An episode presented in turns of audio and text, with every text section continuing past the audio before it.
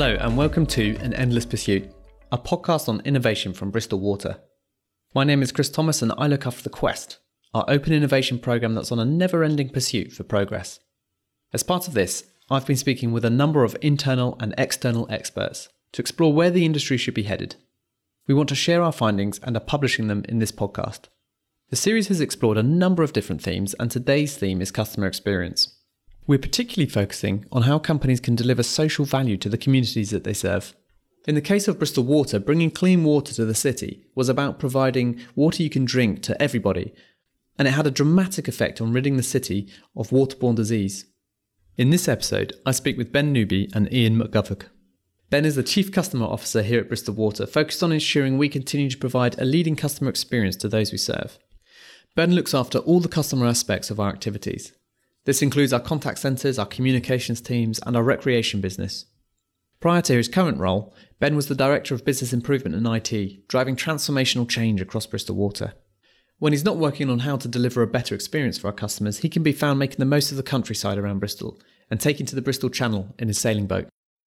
Ian is the Director of Strategy and Regulation at Bristol Water and has worked in the water sector since 2002 as part of his role, he's responsible for water quality, ensuring that we provide the best possible product to our customers.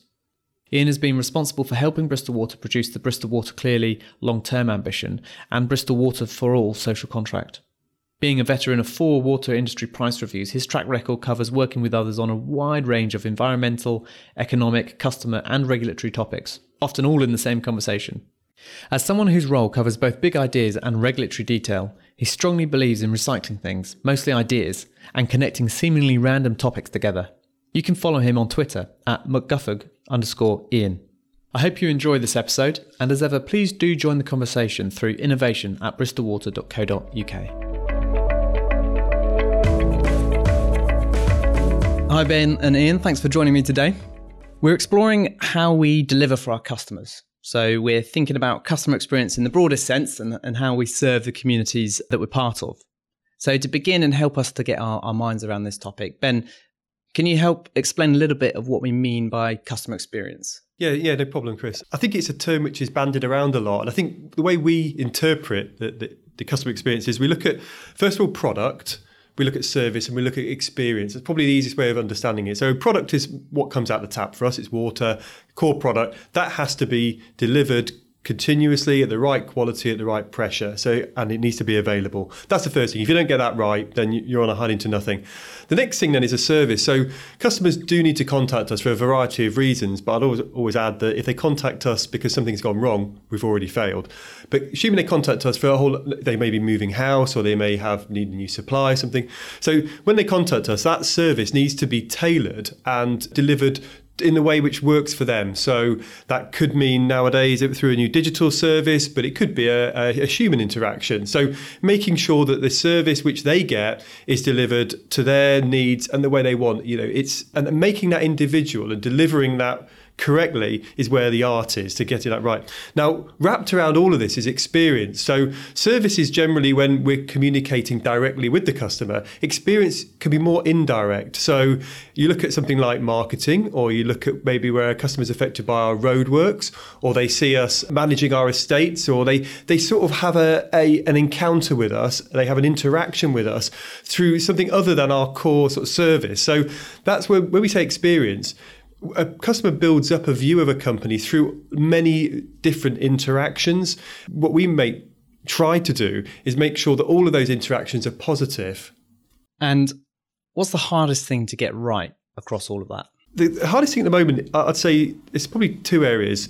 I'll start off with the easiest one. So, so, legacy systems are a problem. So making sure that actually a lot of systems which were built to service, I think, companies rather than customers, they weren't designed actually with their customers in mind, is a challenge, and they need to be amended, changed, integrated, and so forth. But the, the point I'd like to make, which I think is more poignant, is is individualization of service is absolutely key. So making sure that when you design a service or you design an interaction, you've got to be careful because by the very very um, nature of designing it for a group means you exclude other groups.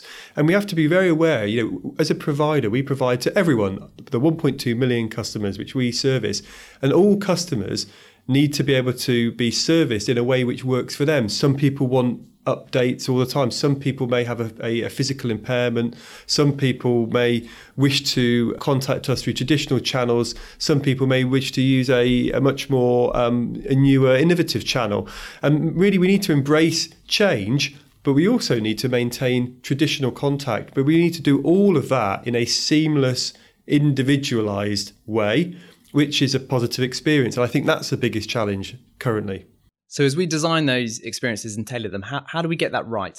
So the first most important thing is you look at the customer journey and you look at um, getting customer feedback. So when you throughout the stages of designing what we call the UX, a user experience, you look to get feedback from customers as to what works for them. So what we found is um, you look maybe applying for a meter as a journey.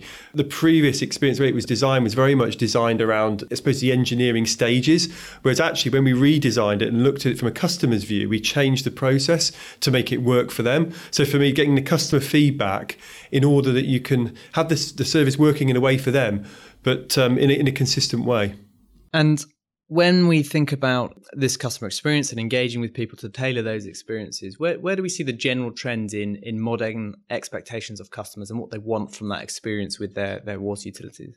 As I said before, it needs to be tailored for their needs. But I think what you're getting at is you're going beyond customers are looking beyond just the service and experience they provided by the company into what the company stands for and where the company adds um, effectively is there alignment of brand values? Um, the ethics if those of the of the company. So more and more now consumers want to make sure that the company providing them with an essential service is aligned with their concerns and views of society. And so probably then a, a, question for both of you is because we're all customers and we all we all have customer experiences. What makes a difference between a, a good company uh, and a great company? Ian, perhaps I'll start, start with you.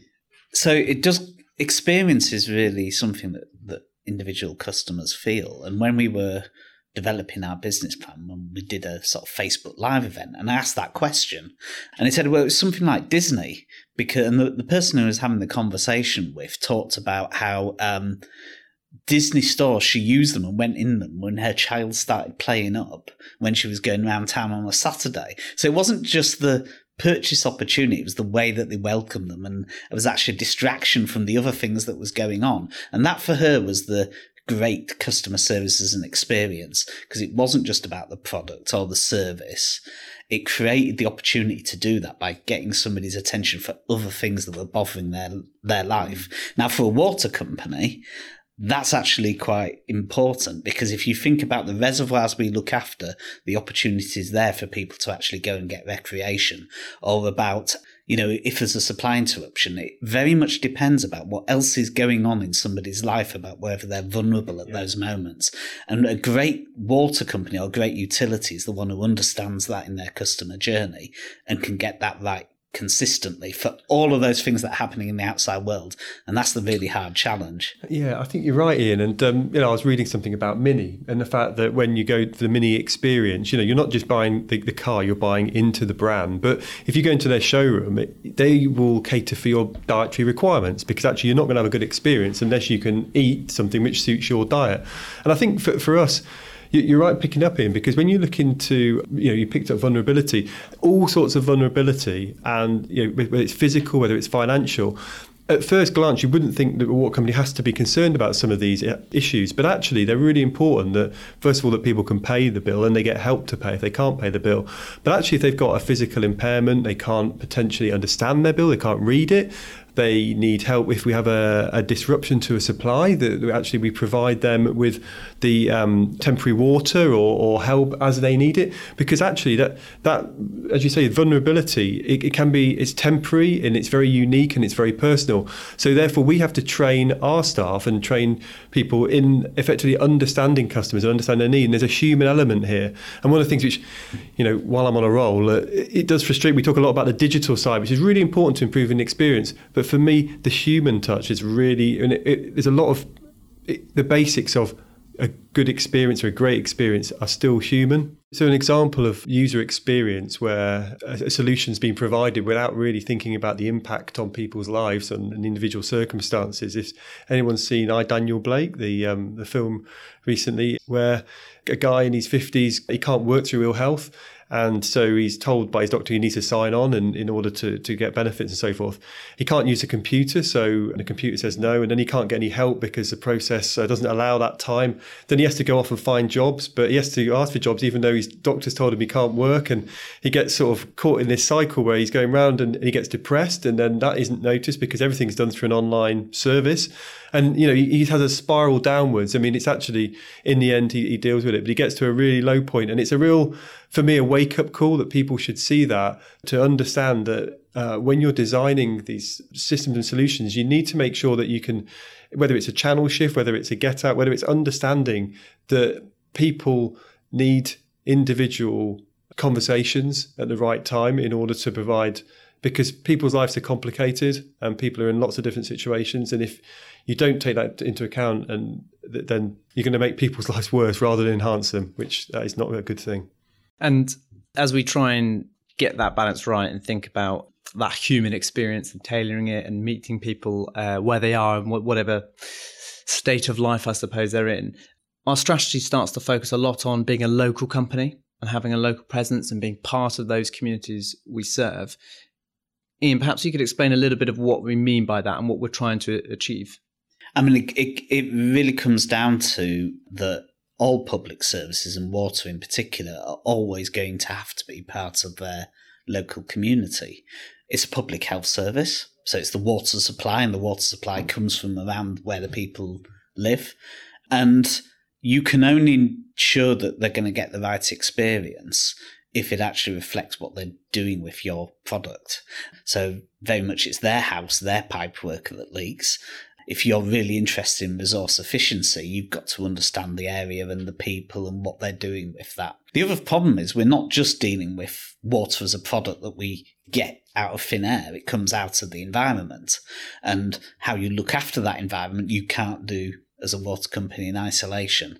So being bound uh, have that close connection to the community, community organisations, the challenges that are facing the area that you serve, the local authorities, those are fundamental roles of a water company. However you're owned, whatever your history is, that's what you have to focus on. The other thing that's important to us, and Ben made this point, is that unless you are actually engaging your own staff and your own people in that challenge, you're hardly going to be able to give anybody they come across that sense that you are a happy local organization who really cares about the people that you're serving that wants to do that. You're not going to get that message across that these are things you care about as an organization unless the people working in it feel part of that journey either. Wow. and for customer experience that is the most important thing of all. And anybody who's interacted with another organization you can have great processes but if the people don't enjoy working there you've got no chance. And you've picked up authenticity is becoming more and more obvious through companies. Companies can't say one thing and do another. So in, in you know in the old days you could get away with that. Nowadays the tra- level of transparency is is completely changing with so many different channels available. And you know as your staff as your ambassadors, you have to make sure that they are in it with their hearts and minds. And if they're, they're not, then you're going to have a sort of disconnect with that authenticity. And I think that's going to trip up more and more companies as we move forward. That if you're not aligned, and, and ultimately employees will vote with their feet as well. You know, and that will bec- become more and more obvious to the customers. So, can I ask, guys, where, where, would you like to see companies doing more and more to provide customers with the benefits and by being part of the community they serve? Where where can we push the boundaries, perhaps specifically in the in the Bristol area? So the hardest thing to do of all is actually get the people who don't feel part of community or society and don't connect with you. How do you actually get them connected to that challenge? They might be able to connect with you in terms of the product or the bill, but actually, if you're wanting to talk more about what are the things influencing you to really understand and plan for the future, that's quite a hard challenge to do. So that's the most important thing you've got to try and do is build um, that network of people who are understanding what's going on and don't try and work in isolation.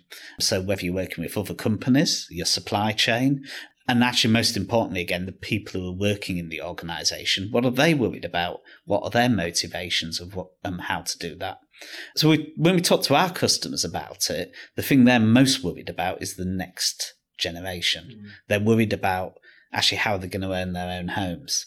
And homes and water use and ownership has been traditionally how you approach things like water efficiency. But if people aren't owning their own home, how are you actually going to make that connection with them? So it all comes back with education and learning about actually what pressures, how are the next generation feeling, and then understanding and learning from them how does that change the the kind of service that you might offer in the future. And as a company, that service we provide is steeped in a lot of social purpose and in trying to contribute to those those societies. And in fact, the whole water industry really is the same thing. We're all trying to provide something fundamental to human life that raises that standard of living. And you can you can see that in a number of companies. We've explicitly put it at the heart of what we do. And I wonder again if you can just reflect on how we're doing that and and, and what we're trying to achieve in that space. Part of it is actually going back to authenticity again. It's the history of Bristol Water. It was set up by a group of innovative people who wanted to do something socially good for the whole of society. They wanted clean fresh water for the city when at a time when people didn't realize that it was the water in the city that was polluting and making the, the, the people ill. And they only, you know, they were fighting against rival organizations who only wanted to supply to the rich areas of the city. So that history and how an organization goes through crises that affected the communities or society, whether it's how do you cope with the water supply when you're in the middle of the Second World War and some of the main pipes have been blown up, you know, when there's a lack of oil and fuel in order to treat and pump water out, how do you cope with that? And how do you engage with the community in order to recognize that as a shared challenge? That's still just as important today, whether it's actually how are we going to cope with climate change or how we're we going to cope with um, the challenges of you know people wanting better and better services for a cheaper price the challenge is still there today. And what you have in Bristol is the opportunity with a, a place that is full of innovative, creative people to actually engage with them. People are open to new ideas, and that's really exciting given the history of Bristol Water, that opportunity to engage and then find a completely different way of delivering water product that isn't just about the water service, that goes beyond that in the way that you plan as an organisation. That's quite exciting. Yeah, that's co-creation, isn't it? And that co-creation it, it, bleeds into so many different areas. One example we've looked at recently is where we worked uh, with the energy companies to share data to help those in, in vulnerable circumstances, so to provide a better service. You look at where we work with farmers around catchment management, jointly looking at problems. You look at our relationship with City to Sea, in fact, on uh, putting fountains, but also fundamentally looking at a problem in society, which is you know that was plastic pollution was their aim but for, for us it was also trying to understand why are people not drinking tap water why are people buying bottled water? Why is there a, a even a perception is it is it due to availability or is it some a wider social issue or and, and actually by working together in collaboration we've been able to start to make some headways into these into these wider issues. And as Ian said we're facing more and more really serious concerns which we have to work together with um, partners to address and, and, and play our part in that in that solution. If this idea of co-creation and collaboration is a route to to having or, or maximizing the impact we we can have, how can companies operationalize those that that way of working and that and that, that way of doing it within themselves to make that effective and make that part of their uh, the way they go and do business? So it starts with the external perspective. It does start with trust. So again, you need some accountability that if you believe that you can actually produce a better solution by working across organizations, you've got to provide some degree of commitment that that's actually going to work. And the same applies within an organization. So we very much rely on our values as an organization. The most important of those is trust. They're signal for the people in the organization, the strengths that we're not going to lose. That includes our heritage. It includes actually respect for each other and working in the right way. But it also is quite challenging set of values as well. The things that we have to do better and being open and honest about that, why you need to do something as well as what you need to do. And it's known as a purposeful organisation. Purposeful organisations are more effective, they're more profitable, they're more innovative. Um, because they engage people with that necessity, and that applies within the organisation as well as outside of it. It also helps you, you don't have to codify everything because actually people can be more agile. Effectively, you don't have to have a process for everything. If you know that there's a set of values which you're working to, and as long as you work within those values, then you can again do things in the right way. It's a it's a really empowering thought, isn't it? It is, and that's how it should should you know that's how it's seen. And I guess an area where we've began to formalize it is in our social contract. And there's a lot of activity in the media around the social contract and, what that means. Can you explain a little bit of what we're trying to do there and what it is, and, and then where the future of that might lie? So it, it really started out thinking about the history of the organization because when you looked at it, it always had this strong social purpose. There was always a sense that it surprised its customers how quickly it responded and what it actually did. And there's a sense that over the time that might have been lost a bit. And you could go through the history and find, you know, 10 examples of external challenges or internal challenges that meant it had lost direction, but it always refound it by coming back to the people and their local connection in the organization. So when you're going through a time of change and the challenges that are coming up for society, actually understanding what's going on in society were no different from the past. They were just happening quicker and quicker. There was a sense of a lack of well-being because of the pace of change that was going on. But so you need to put a, a line in the sand saying, this is a way we're going to work. This is how we're going to adapt to that change. And it had to come from the board. So getting the board to understand that planning was, you know, actually about the well-being of society, not just about the service, and thinking how can you actually relate to your stakeholders, your partners, your staff, and actually what mechanism can we put in place so that's just as important as a leakage target or a, an OPEX target was quite important because it's an embodiment of that objective of having a purposeful company that can adapt to all of these changes and ultimately can actually give that customer experience that we were talking about at the start of this program. And the industry is exploring this this theme as a whole. Where where do you think we should be headed, and what sort of direction should we be taking this in to mature it as, as we move forwards with it?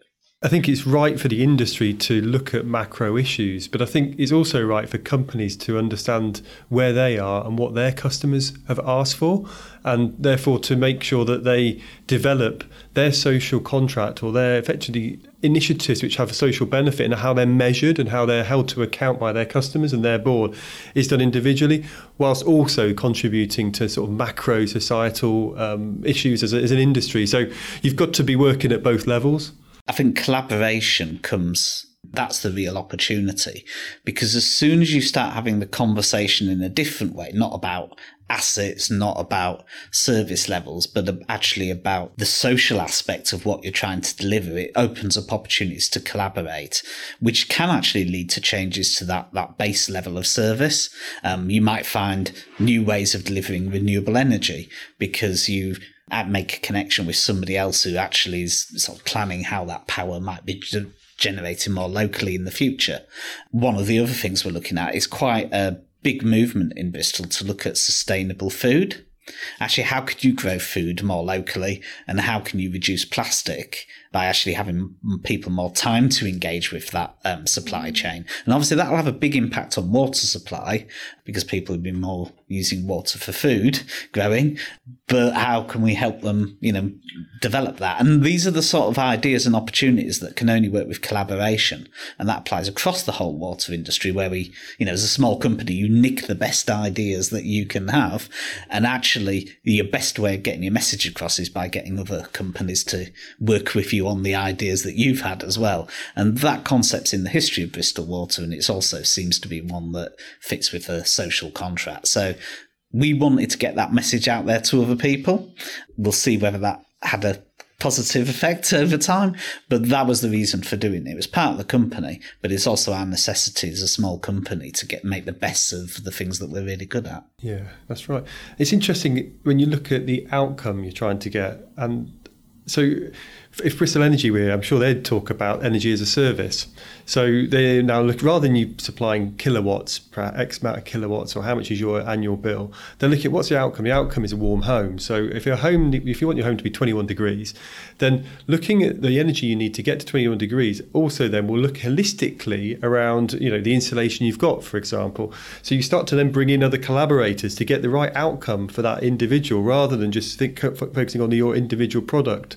And I think that's where we we're open to business, we're open to ideas to look at how does our product work within a effectively within the home, within society, within business, as, as part of that altogetherness to get the outcomes which which people want. Yeah, I think that's right. I think it's fascinating when you explore it in that so many of the issues our our customers engage with and so many of the services we provide, whether we're a water industry or an energy provider or, or, or something else, you know, providing food, they're all very interrelated and they all come back to the same customers. And actually, by as soon as you start to cross these boundaries, you, you really explore the power of of to steal a, an academic word from from a, an earlier episode of the podcast, the nexus between all these different issues and how you can kind of make the most of them and exploiting that in, in, in right. where they, they bounce yeah. off one another. And, and, you know, whilst I said it before, it's all about human and not about technology. Technology does have a huge part to play in that. So a good example would be uh, someone who's struggling to pay their bill. There's lots of different ways they can get help paying that bill through different companies. But At the moment, they have to navigate through different ways, different schemes.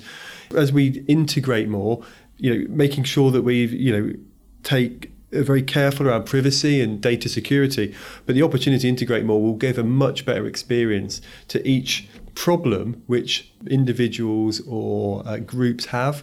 I mean, it's worth exploring a bit what our social contract actually does in practice. And we haven't actually forced anybody to do anything. First of all, effectively, why do people want to work in the water industry? And Normally, it's not particularly because of water supply, it's usually because they've got some environmental, some public health, some scientific thing, even economics occasionally, that drives them to be really interested in doing something. And that tends to be what attracts them, and then they tend to stay in it for a long time. So you building on that, it's actually finding, well, actually this is what you really want to do at work. If we give you a framework where that could actually be the most important thing the company does in the long run it actually helps you with your purpose in the organization. It actually gives you some acknowledgement then about the things that you care about including like whether it's bees pollination biodiversity they are actually part of a water company's role. They're always there in every water company, but it's not always obvious to the people that actually they make a difference and their ideas might actually um, have some wider impact. So the social contract does that at the least. It also then makes connections to the outside world a bit more. And again, that addresses the challenge that the water industry tends to look in on itself when actually it might be missing the bigger opportunities that are going on around it. So it does actually fundamentally try and change those two things, but in a very gentle way and very much from a a kind of a, the culture of organisations and the people that you work with, whether it's city to sea or working with creative different organisations. And that's the only thing that you can do through that approach that you couldn't try and do in a, another sort of way in a different form of organisation. I think the thing that's intrigued me as we've spoken through each of these these different areas is there's a sort of a, a bit of an inside out uh, approach to some of this. So reflecting on what you said, my, my takeaways here are, are, that there's a real thing about creating from the inside a purposeful organization that's empowering people around the values and being authentic about what you do and attracting people into the industry for all the reasons you've just described.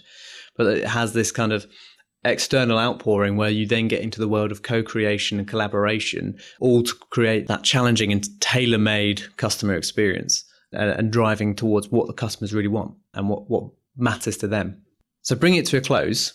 It being a podcast on innovation, I've asked everybody the same question, and I'm gonna I'm gonna ask ask you guys on on the theme of customer experience. Not what's the next big thing, but what's the next flop? So what's more hype than than substance? What's what's going to let us down a little bit over the next couple of years? Who's going to be brave enough to to I mean, shoot I, in with an answer? I'm not I'm not sure about a lot of the things which are currently coming around. I mean, I was I was thinking about a few of the things which have, have flopped or haven't been adopted and, and why that is. So you look at something like QR codes; they were the future. We were going to QR code everything, and effectively, technology moved on so quickly, didn't it? You know, if you look back at Blackberries, how they were used compared to smartphones. So technology is moving very quickly. I mean, Google Glasses is a good example of something which you know was going to be fantastic, but you know, there's all sorts of privacy issues, and I think for, for me, technology's out there, it's, it's offering solutions, but we as a human sort of society need to adopt these things to work for us and in a way which gives us value in society. So, you know, some of the some of the sort of ideas which will come come out are exciting for a time. I mean, I was on holiday recently. How many people had Kindles? No one everyone's got a book. So some sometimes you know it, it, the the technology's there, but actually I can't. We couldn't exist without other elements of it. So plenty of things, but they have to settle down. So if I was to push you, what what do you think today is sitting on a bit of a running time limit? Exciting today, maybe not tomorrow. I, th- I, think at the moment AI is an interesting one where there's a huge amount of opportunity, but if it's done wrong, it could end up like you know the early phase of outsourcing where they went across, the service wasn't aligned, it was being done in a way which the customer can you know can communicate with. So you think about all those you know call centres we offshored and then brought back again because they just weren't done in the right way. And I think AI could go down the same way if it's not done right. But for certain scenarios, it's absolutely brilliant. So just be careful, I think. And Ian, how about you?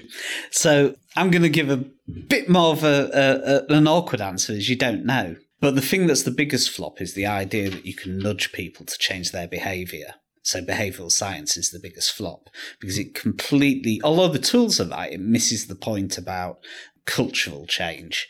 And by cultural change, I mean actually this is the reason why you can't tell whether AI is going to work or not, because it will only be adopted if people actually want to use it.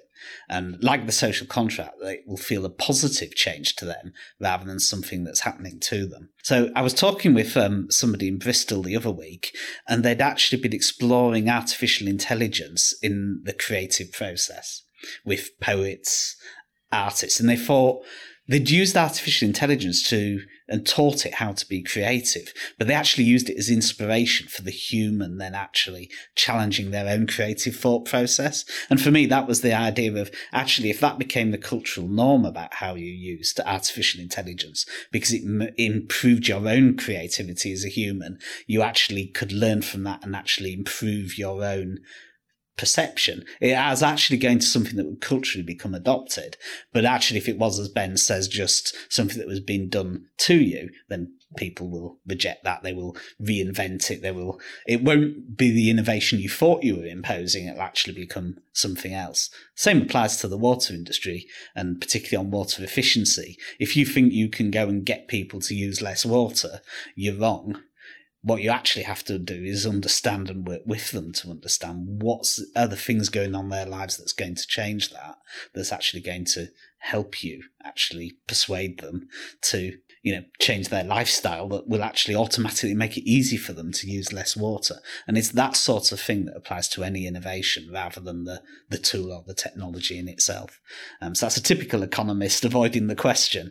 But the biggest flop is those who think you can just nudge people into something else without actually working out what's going on in their lives. Superb, guys! Thank you very much for your time and your insights. I've really enjoyed it. My takeaways there are really around that that purposeful organisation and, and, the, and the co-creation you can you can encourage people towards with it. I think that's fantastic. So thank you. Wonderful. Thanks, Chris. Thanks for joining us on our innovation quest. We hope you enjoyed the conversation, and if it has sparked any thoughts on where we could work together to push the industry forwards, we'd love to hear from you please do go to our website or contact us through innovation at bristolwater.co.uk.